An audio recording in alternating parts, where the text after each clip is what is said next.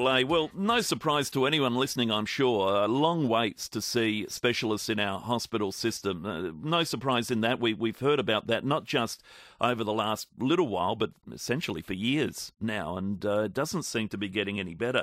In fact, you could be fooled looking at the uh, the article in the, the, paper today, where they've got a table of uh, waiting times, where it says, for instance, uh, general surgery, it's 11 at the RAH, 47 at the QEH 36 at the uh, Lyell McEwin. I looked at that and thought, days, that's not too bad.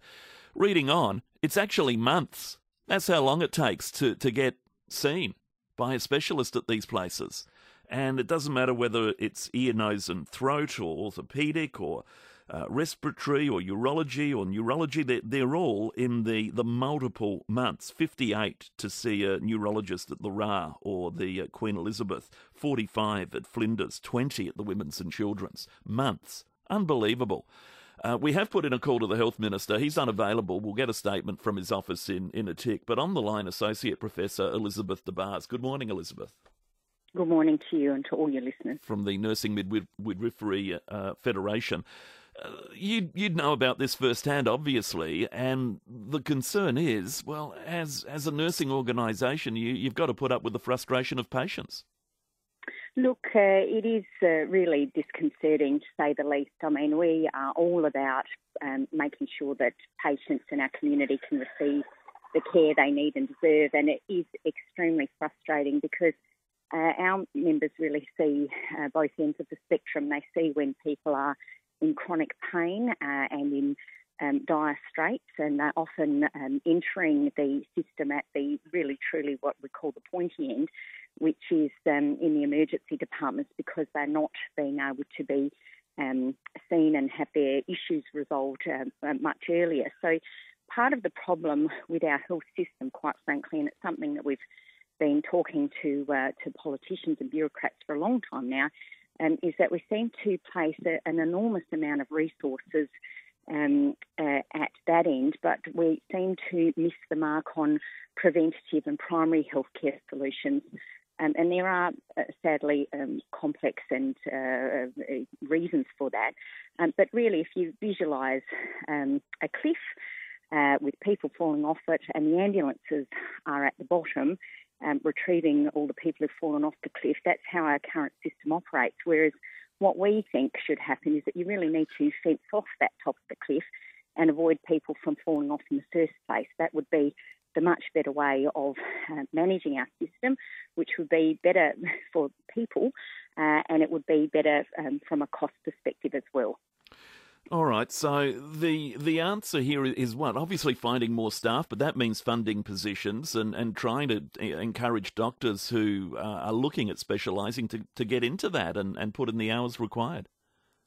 Yes, look, I think there's a combination of things. We need to address the short term. Uh, from a short term perspective, you're absolutely spot on. We need to make sure that there are adequate numbers of specialists and adequate numbers of workforce, including um, um, the nurses and uh, uh, who can uh, assist in performing those procedures. And so there's yes, there's significant workforce challenges in achieving just that because I think the problem is there's this continuing competition between the urgent and emergent care. Uh, and those what we would call as so-called electives, which really, when you when you consider the condition of some of these people, I mean, you have to question why it's called elective procedures because they really are debilitating conditions that they have. Mm. That seriously impact on their lives, um, which I think, you know, from a broader perspective, has a very serious both um, community consequence, but also economic one. I mean, if you're in chronic pain or you can't breathe effectively and efficiently, yeah. um, how can you go to work? Yes. Um, and therefore, that has a broader impact on our society as a whole. Um, but uh, putting that aside, I think one of the primary issues here is the failure, once again, to avoid these problems or have systems in place to do that. So many years ago, there was a proposal which we were very um, highly supportive of, which was to ensure that the federal government funded all activities relating to health mm. um, and then the state delivered those services. The problem we have is that there is such a funding split at the moment and responsibility split that there are so many people falling through the holes of the system. So our states do a magnificent, or you know, attempt to do a magnificent job, and our clinicians in particular are doing all that they can possibly um, to try and um, uh, rectify the situation. But again, they are down the bottom of the cliff with the people who've already gone over the edge. What we need again is we need to have the barrier up the top, avoiding people falling off. So we have been advocating for um, uh, to ensure that from a preventative perspective, that there are more um, clinicians of all varieties, but uh, especially having regard in our sector to the expertise and capabilities of nurse practitioners and advanced practice nurses to help people avoid uh, the problems. I'll give you an example. Mm. And we we have in this country, in Australia, we have five percent of the population, the whole population, and it increases with age. People with type two diabetes. Um, if their diabetes could be better managed, better controlled, and in fact, ideally even avoided in the first place, because that is the form of diabetes that is um, um, not um, hereditary, it's more like a more genetic, it's more avoidable, as it were, um, then uh, we would have a significant impact. I mean, we're, we're talking about 1.3 million people in Australia mm. um, with those with that condition, and uh, having that unmanaged and untreated or not particularly well managed, to be ad hoc management, um, does have very serious consequences for their uh, medium to long term health, and short term, I should say. But um, if we had some more primary and preventative healthcare systems uh, uh, and practices in place, we think we would have a significant impact on improving the health of people generally and keeping them out of hospital. And because there is this very um, arbitrary split between who's responsible and who pays, um, we have found over a period of time that the um, state has exited from um, any avoidance strategies, uh, and and they have you know very little um, money or incentive to do it. Yeah.